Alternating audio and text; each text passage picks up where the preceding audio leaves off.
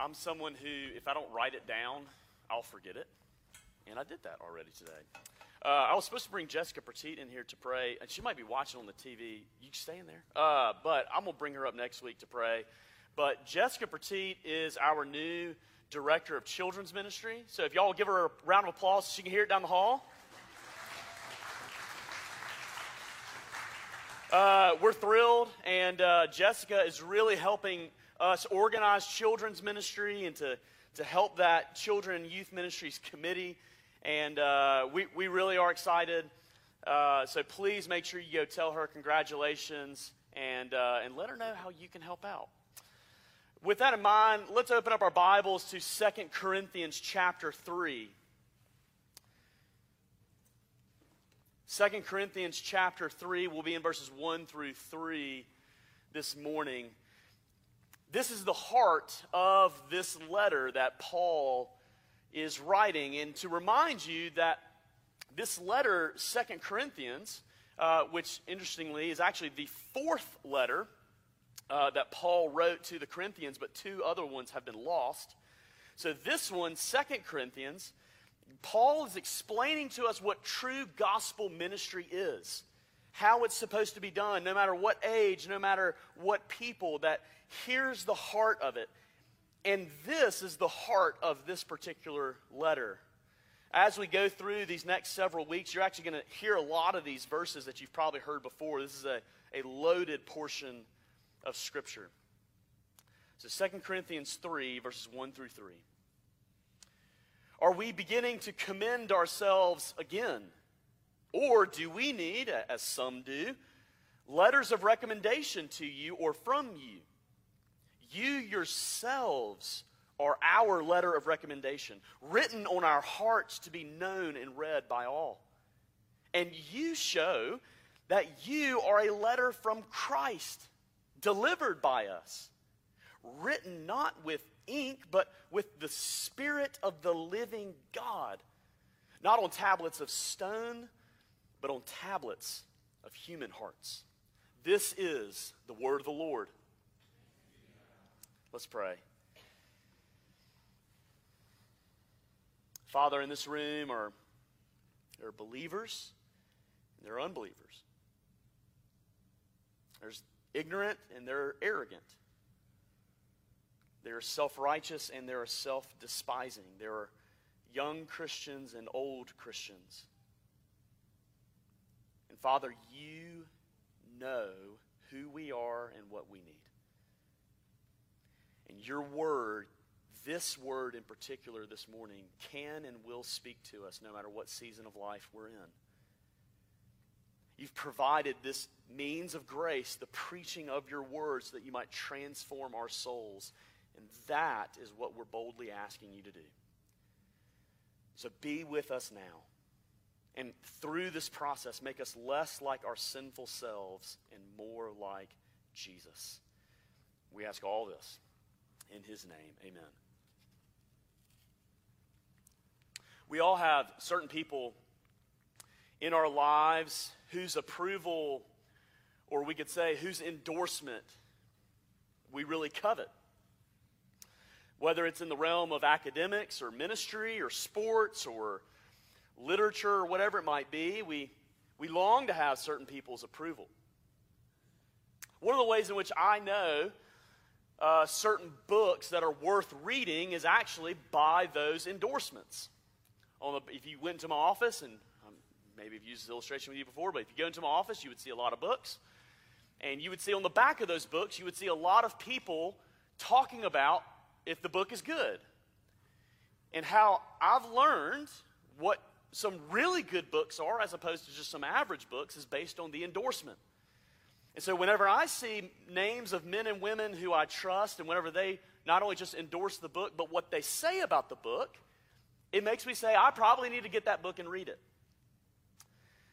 Endorsements are for the purpose of giving credibility and promoting trust. And that's the issue that Paul is dealing with here with the Corinthians. The question is really this what type of ministry does God endorse? What type of ministry does God approve of? What type of ministry does God recommend? That's the ultimate question. The, there's a struggle here with Paul and his relationship with some people in Corinth. It's not everyone, but there are some people who they say Paul doesn't have the right credentials, he doesn't have the right resume. He's this small, not very good looking guy who suffers a lot. Literally, they will talk about that. We'll get there. How can you trust that type of a ministry? Isn't ministry supposed to be glorious? We often can wonder the same things today, can't we? What churches are doing it right? What churches are, they actually have the endorsement of God, that they have the right credentials? Someone who is really representing God the way he's supposed to be represented, which ministries are actually truly being blessed because it's one thing to gather people, but it's a whole other thing to be blessed by God. And really, a big question is this where can we truly go to experience God and his covenant blessings? Don't we long for that? That's what Paul's getting at here. What is God endorsed ministry? to actually help us understand this, we actually need to do some foundational work here. Because in this context, Paul is talking with people who understood what's called covenant theology.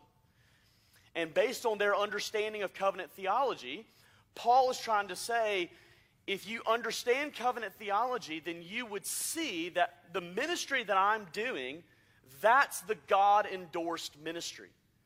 So, actually, what we need to do is just do a little bit of a, a, a, a kind of a covenant theology 101. And I'll, I'll, make this, I'll make this simple. First off, what is a covenant? I love how one person puts it.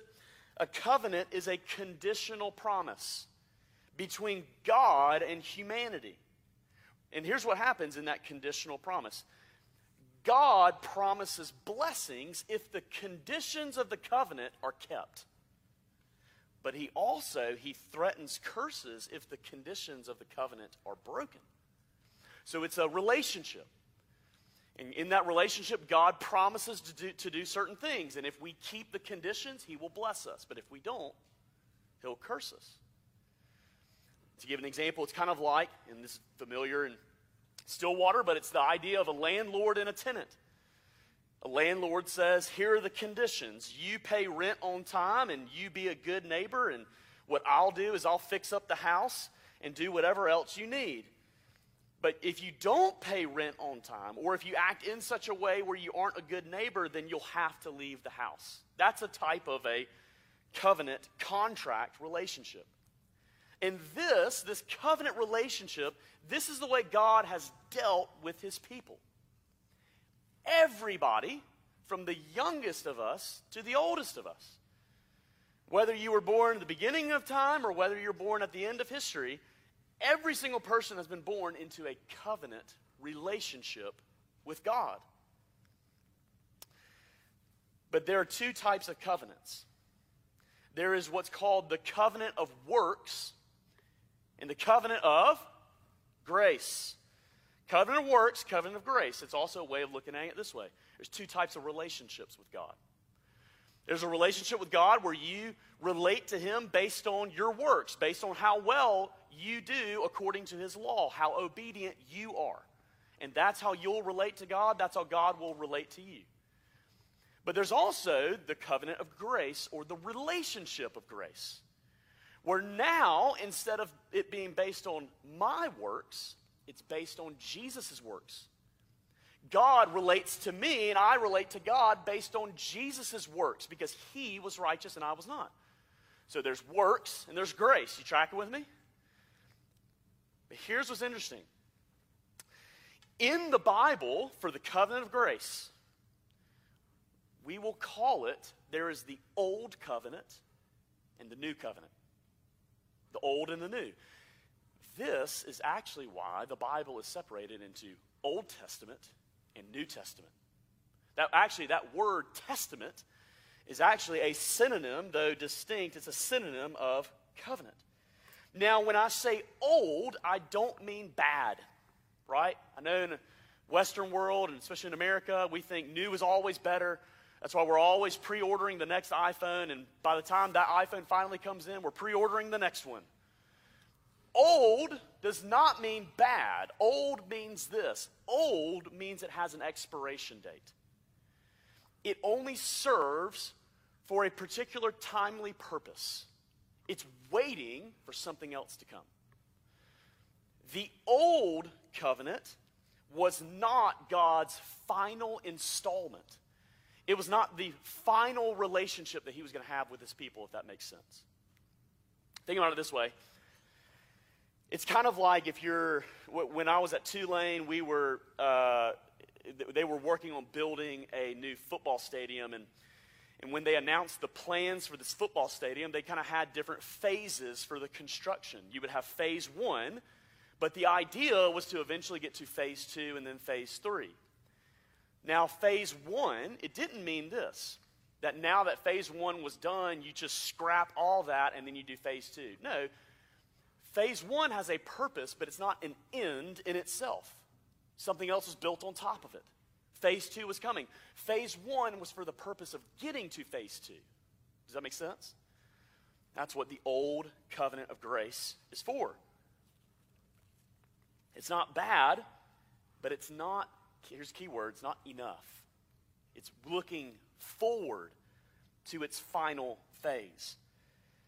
And so the covenant of grace, dealing with God in a grace based relationship, that was in the Old Testament. God's people in the Old Testament, they would, if they were going to live in a righteous life, they would relate to God by grace. And particularly, here's how they do it they would believe that the Messiah to come would be the one who would fulfill the covenant for them. All right, y'all tracking with me? You good? Okay. Now, here's why that's important. Because some people today will believe that the Old Testament is bad and the New Testament is good. That we really don't need the Old Testament. Even sometimes they can say there's an Old Testament God and then there's a New Testament God. That is what we call heresy. Don't believe that. The, oh, you, as I, I think I mentioned this last week or two weeks ago, you cannot understand the New Testament unless you understand the Old Testament. The New Testament is the answer key to the Old Testament. It's all one story, it's all one book about one God saving one people, but it just gets better and better and better. Amen? Come on, Roger. Come on.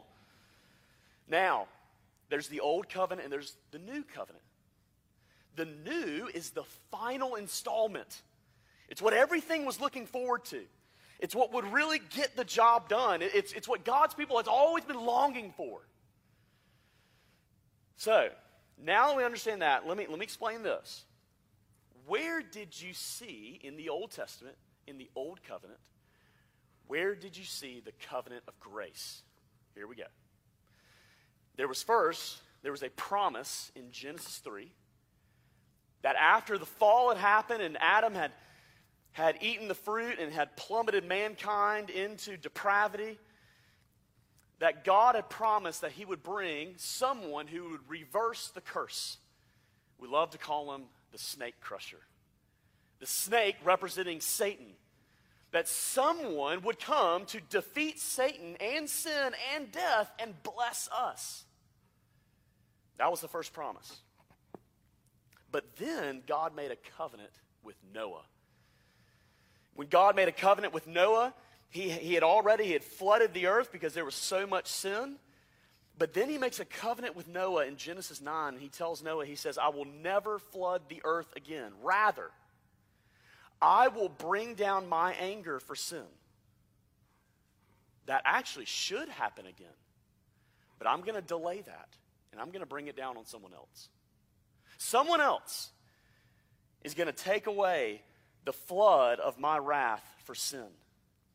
The sign of that covenant that you still see today is the rainbow. Let's make sure of this. The rainbow is the sign of God's people. It is a sign of God's grace. But God also said, if you break this covenant, I will bring my wrath down upon you. But then God made another covenant with Abraham. He told Abraham, I will make you into a great people, and I will give you a great paradise, talking about the land of Canaan. And then I will give you my great presence. So, people, paradise, and presence. And he told Abraham, he said, How are you going to receive this? Just by living by faith. Just by taking me at my word. Not by you being good enough, but you just believing me that I will get the job done. That's awesome. The sign of this was the sign in the, in the Old Testament, it was a sign of circumcision.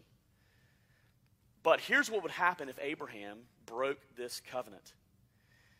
If you break this covenant, Abraham, I will, instead of making you my people, I will cut you off from being my people. That's what the sign of circumcision was symbolizing. But then God also made a covenant with Moses. God told Moses, I will make you into a great people, the nation of Israel. I will continue to give you this paradise, the land of Israel where they were. I will also give you my presence, the tabernacle. I will also give you my law so that you may know how you're supposed to live. And you will receive this by faith alone. And as you believe in me, you will learn to obey me. But if you break this covenant, I'll take away the land and I'll send you into exile, which we know is what happened later in Old Testament history. And then you see this covenant with David. God tells David, I will give you a great king and I will grant you a great kingdom, that one of your sons will be the king. He'll bring in the kingdom and his reign will never end and he will defeat all your enemies. All you need to do is just believe me. But if you fail to keep the previous covenants, I will curse you. And I'll kick you out of the kingdom.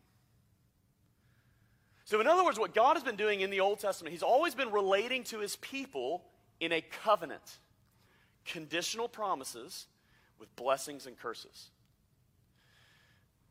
Here is the problem. In the Old Testament, in the Old Covenant, those covenants with Noah, with Abraham, with Moses, and with David, in themselves, they were not enough. They were looking forward to someone who could ultimately fulfill them. Hint, hint, Jesus. That this is this is going to be one of the sermons where you give the Sunday school answer, right? Who fulfills the covenant? Jesus. Yes. And here is in the Old Testament, you'll see in the book of Jeremiah and the book of Ezekiel, there was finally the promise of the new covenant. Listen to this. matter of fact, when you listen to this, I want you to think that if you were an Israelite after hundreds of years of history of hearing these covenants, how this might have sounded to your ears. Jeremiah 31, verses 31 to 34. Behold, the days are coming, declares the Lord when I will make a new covenant with the house of Israel and the house of Judah. Not like the covenant that I made with their fathers on the day when I took them by the hand to bring them out of the land of Egypt. My covenant that they broke. Though I was their husband, declares the Lord. For this is the covenant that I will make with the house of Israel after those days, declares the Lord. Listen to this. I will put my law within them isn't that interesting? That's different than uh, the Ten Commandments. God had them written on tablets of stone, but now those tablets of stone are, they're in them. I will put my law within them.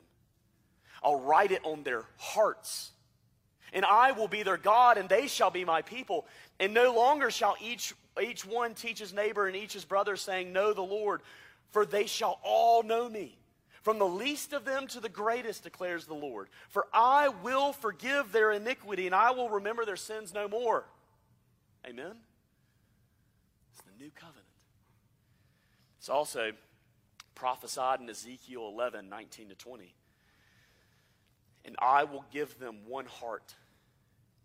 And a new spirit I will put within them. I will, I will remove their heart of stone from their flesh, and I will give them a heart of flesh that they may walk in my statutes and keep my rules and obey them, and they shall be my people, and I will be their God. I don't know about you, but when I hear that, I say, Yes and amen, please. You know, you take a sample at Costco and you say, Yes, I want the full thing. Right? You see, in the new covenant, these were the promises that God was making. That God would bring people, listen to this, from all ethnicities together into unity. And in Revelation, we see that this number of people that God would save across every single ethnicity, that it would be more than anyone could number. That God would, He would give us a great paradise that would be even better and even more fruitful than the Garden of Eden. That God's presence would not merely be with us, but now God's presence would be in us. God would grant us a king who would truly defeat our greatest enemies, and he would give us a kingdom that would never end. That's the new covenant. Amen? In this new covenant, it would reach far more people, and it would have far more power. That this new covenant, this final phase, this final installment, this would be the one that would actually transform God's people. This would get the job done. I love what Hebrews says in Hebrews 8, verse 6, talking about the new covenant. But as it is, Christ has obtained a ministry that is as much more excellent than the old, as the covenant he mediates is better, since it is enacted on better promises. Hebrews 9:15. Therefore Christ is the mediator of a new covenant, so that those who are called may receive the promised inheritance since a death that has occurred that redeems them from the transgressions committed under the first covenant. What in the world is Hebrews saying? That Jesus Christ has established and fulfilled a new covenant that can never be broken. Are y'all awake? You hearing me? Jesus Christ is establishing a relationship with God that can never be broken. That would actually get the blessings of God that would take away the curses that we deserve. Jesus would do that. Jesus would be the promised one from Genesis 3, where God said he would send someone to crush Satan's head and reverse the curse of God's people. Jesus is the promised one who would drink down the flood of God's wrath for sin so that we might be like Noah and delivered on the ark. Jesus would be the promised one who would live perfectly by faith, and he would make us into a great people. He would give us a great place. He would grant us God's great presence. And all this would happen because he perfectly obeyed God, and all we need to do is just believe. Jesus is the promised one who would perfectly obey the Ten Commandments. He is also the true tabernacle, the embodiment of the presence of God. But on the cross, on the cross, he was treated as if he broke every, every commandment. On the cross, he was treated as if he was the epitome of sin. He took the covenant curses so that he might give us the blessings. Jesus is also the promised one who would be the true king of God's people, that he would make us, even Gentiles, into true Israel that he would defeat our true enemies, that he would transform us to live a kingdom centered life. And the irony of this was that on the cross, what was he wearing on his head? A crown of thorns. Ultimately, Jesus, he is the promised one who grants us new hearts. He's the one who enables us to truly know God. Because what Jesus did, my friends, here's what he did he not only fulfilled each of the old covenants, but he also grants us the new. He not only took the curse of the old covenants, but he gives us the blessing. My friends, who else is like this? No one's like this. No one else is like this. That Jesus, all by grace, nothing because of our works, all by grace, He grants us a new relationship with God that can never be destroyed, not even your own sins. Did y'all hear that? Not even your own sins. And I think for some of us, we need to hear that because you're walking in here, and after this morning or after this week, what you're thinking is, I don't deserve to go to church. This, that, was, that was the last straw. I fell back into that sin again. I yelled at my child again. I looked at something on my phone again. My friends, Jesus has an infinite worth. He cannot be exhausted. Do you think that somehow your finite self could dare to match up to his grace? My friends, all you need is Jesus Christ. Amen? That's who you need. That's the relationship that God brings you in. And whenever you feel in your emotions or whatever it might be, when you feel as if God is against you, my friends, you have to remind yourself of the reality of God's word. That even when God convicts you of your sin, He leads you to Jesus, not away from Jesus. Now, you might be saying, What in the world did we just do for 20 minutes that has anything to do with 2 Corinthians 3? Because here's Paul's point How do you get this new covenant? Paul says, and actually in verse 3, it says, And you show that you are a letter from Christ delivered by us. That word delivered could also be translated ministered. In other words, how do you get this new covenant ministered to you? How do you get in this relationship? Do you know what Paul's saying here?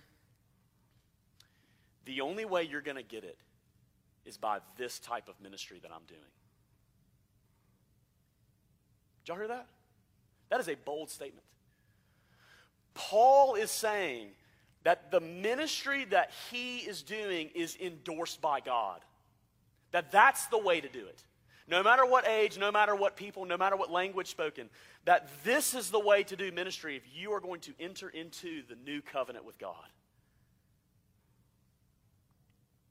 Paul is saying something actually very fascinating for us here, even 2,000 years later in Stillwater. Do you realize what's happening right here, right now? In your seat, right here. God Almighty is imploring you. You, not, I wish someone else was here to hear this sermon. No, you. He is saying, Come into this new covenant. Relate to me by grace. Believe in Jesus Christ and you will be saved. That's what he's doing right here. And the reason why some of you are believers is because of that type of ministry. It's amazing. That this, as long as it's faithful to the text, this is new covenant ministry. Amen? Paul says, I don't need a letter of recommendation from someone else. You're, you are my letter. Don't you see what's happened? You've been born again, you've been transformed. And yes, you Corinthian people who are still tore up from the floor up, God is still working in you.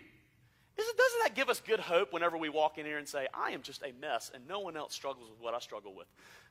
My friends, you just need to get to know us a little bit more. Paul is saying how do you know that my ministry is endorsed by God? Just look at what's happened. See, the issue here in Paul's context was that there were these false teachers who have slipped into their community. And these false teachers carried around these letters of recommendation that other men and women wrote for them. And basically, these letters, as one person said, people often wrote letters to their peers or others recommending persons of social status lower than their own, and they would carry those letters around to show that they're endorsed by so and so. So, Roger, I use Roger every time. Uh, let's mix it up. JR. I love you, Roger, but you know this. You got a covenant relationship here. JR. JR is higher than me. So, what he would do to endorse my ministry in this context, he would write me a letter so I'd bring it to you, and I would say, See, I am legit. Here's, you know what we do today? We call this the blue verified check on Twitter. because that's how you know you're somebody. Right? What Paul is saying is actually these man made letters, they can lead people astray. And we can often forget that many of these people can be wolves in sheep's clothing. This is often how false teachers slip into the church today. When we focus on human centered credentials, when we focus more on degrees rather than someone who is truly growing in the understanding of the divine, when we focus on their resume rather than someone who is righteous, when we focus on the books or the publications that they have rather than in their godliness, we can often be misled. We love to follow the crowds. We love to follow the celebrity pastors. But, my friends, many of these celebrity fat pastors are falling left and right because they're not endorsed by God. They're pursuing their own kingdom. Interestingly, even the history of our own denomination, the Presbyterian Church in America, in the 1920s through the 1970s, the reason why the denomination went from progressive to liberal and the reason why a new denomination had to start was because the teaching elders, the people with the seminary degrees, they led people astray. But it was the ruling elders who actually knew their Bibles and were faithful. They were the ones who started a new denomination that has actually showed who is really pursuing the Lord. Listen, Paul was considered one of the smartest men in the history of the world. His resume was considered impeccable. Paul himself, and I'll read it here in a second in Philippians 3, he says that these accolades are nothing if he is not faithful to the gospel of grace. Listen to this. Philippians 3, 4 through 9. Though I myself have reason for confidence in the flesh also, if anyone thinks that he has reason for confidence in the flesh, I have more circumcised on the eighth day, of the people of Israel, of the tribe of Benjamin, a Hebrew of Hebrews, as to the law of Pharisee, as to zeal, as to zeal a persecutor of the church, as to righteousness under the law blameless. But whatever gain I had, I counted as loss for the sake of Christ. Indeed, I count everything as loss because of the surpassing worth of knowing Jesus Christ my Lord I have a seminary degree. I am ordained. But my friends, do not be impressed by what might sit on the wall if it does not change your heart.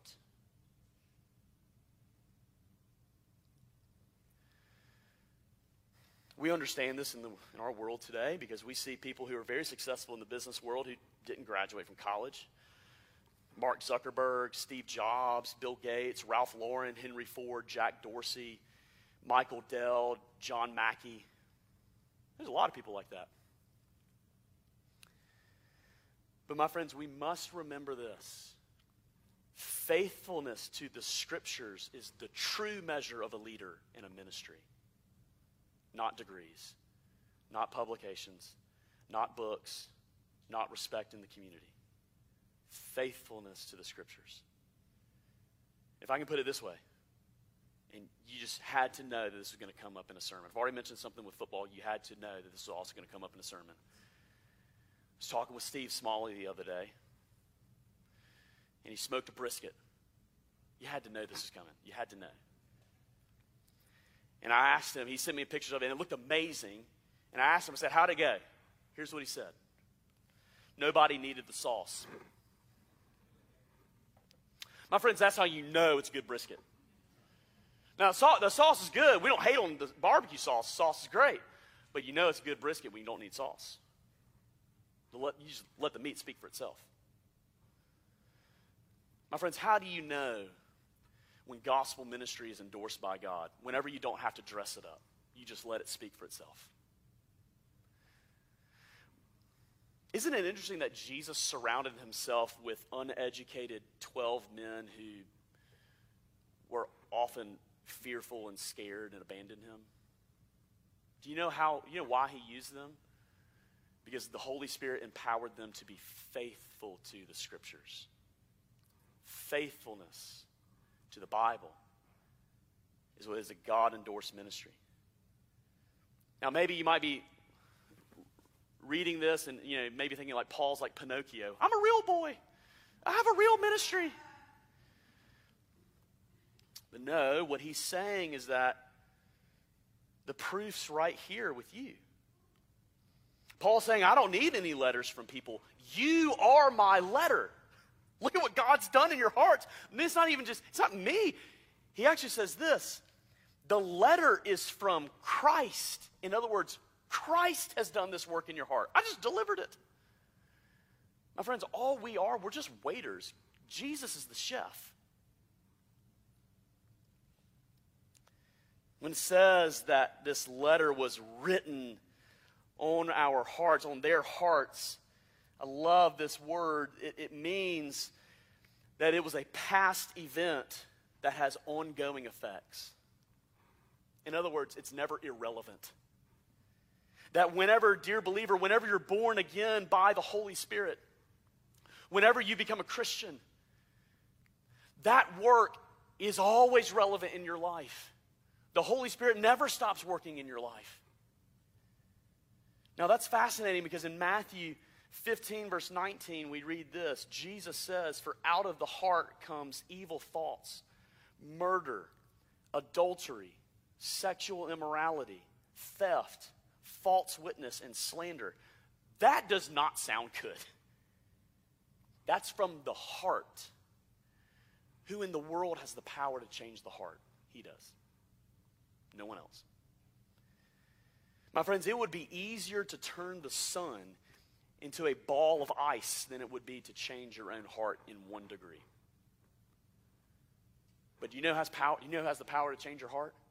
Jesus. Because remember, he brings the new covenant. I will give you a new heart. Amen? That's what Jesus does actually in this gospel ministry. As long as we're faithful to the scriptures, it is new covenant ministry and it is endorsed by God and He changes people. Y'all, we live in a very critical age, don't we? Everyone has a comment about something because we can't stand it when anyone receives any encouragement. We find everything and everyone to criticize. But, my friends, we need to learn to think highly of the church and notice where God has been at work. I want to let you know I've seen you be transformed by Jesus. You can, you can say amen to that. You've been transformed by Jesus. Have you guys not noticed how, how much more this church has grown in lingering after the service? We have to start kicking y'all out because you like to talk with each other so much.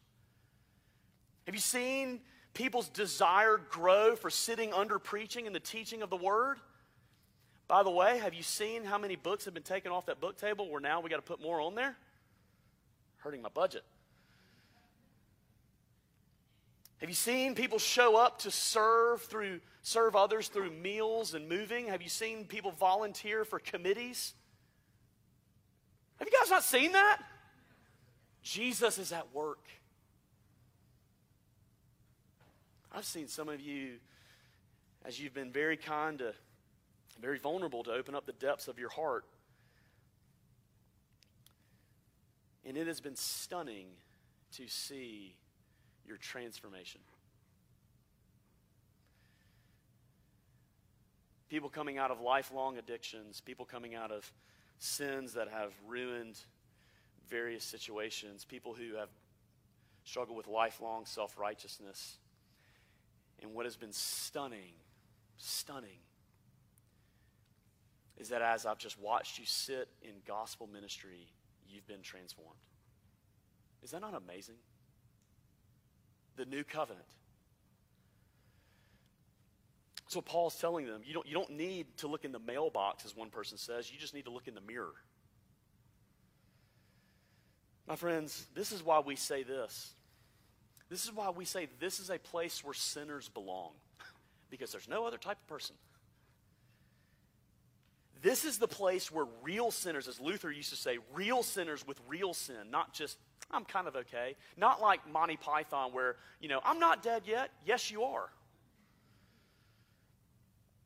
Because, my friends, it is here where sinners find good news about Jesus Christ saving them.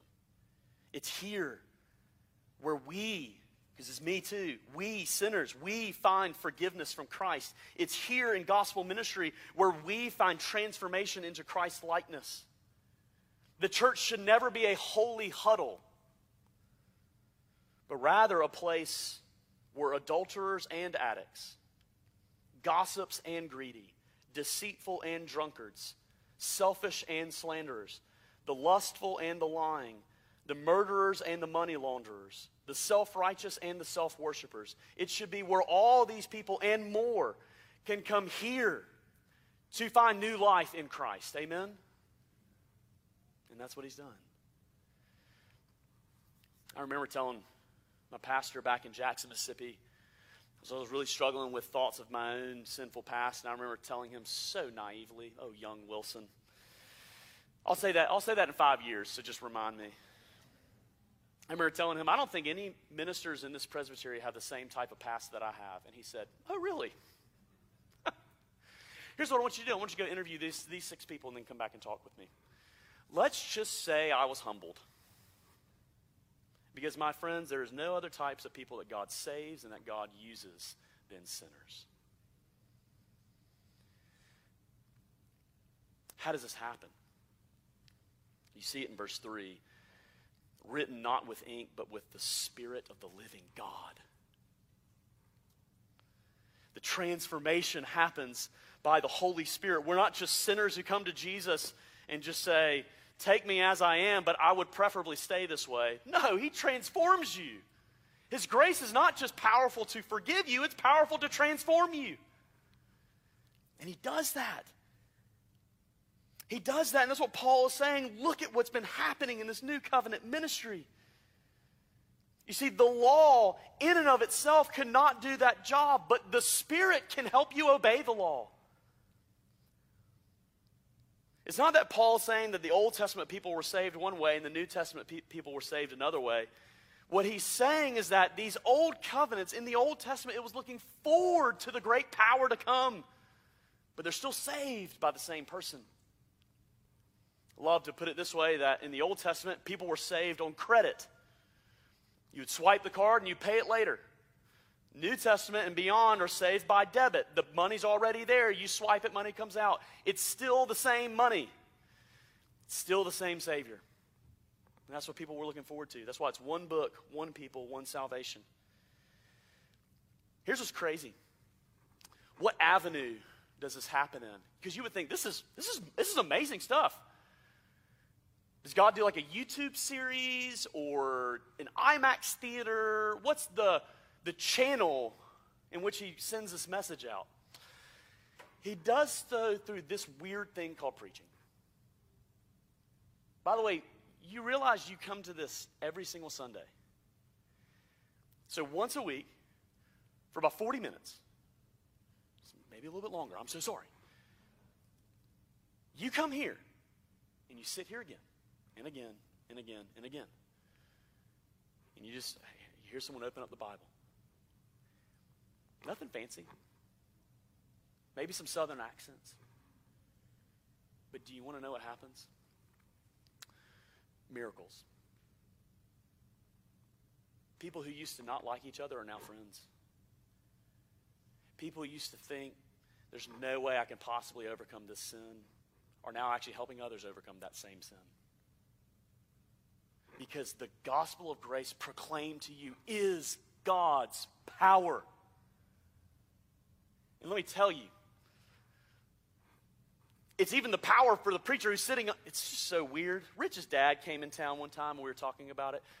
As I preach, I sit under that preaching because it's really God preaching through someone else to all of us. That's why I talk about grace because I need it. It's so simple. Why is it simple? Because God wants you to come to Him. That's why we use bread and wine. You could go into our kitchen and you would see it's probably just box wine. And there's nothing special about it. And then there's bread. It's just bread. People make it, it's great. Thank you so much. But I'm just saying, they're very common. This is not like you got to go up on this mountain to grab this stuff. Why does God use very common things? Because it's the gospel of grace, not about you getting your act together and going on some spiritual journey to earn it. God is coming to you. Amen? That's a new covenant ministry. So, what should we do in response? Just trust it. As long as we are faithful to the scriptures, no matter what's in your life, no matter what sin or what suffering, trust that God will get the job done. And if you're not a believer, the only response you need to have is to believe in Jesus Christ.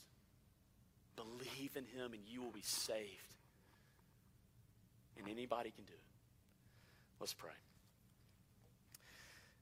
Heavenly Father, we thank you so much for these incredible gifts. The gift of hearing you speak to us and the gift that we're about to receive in the elements. Father, we thank you for showing your love to us this day, your day, the Lord's day. So, would you write these truths on our hearts and would you convince us that you really are at work? And you really are at work in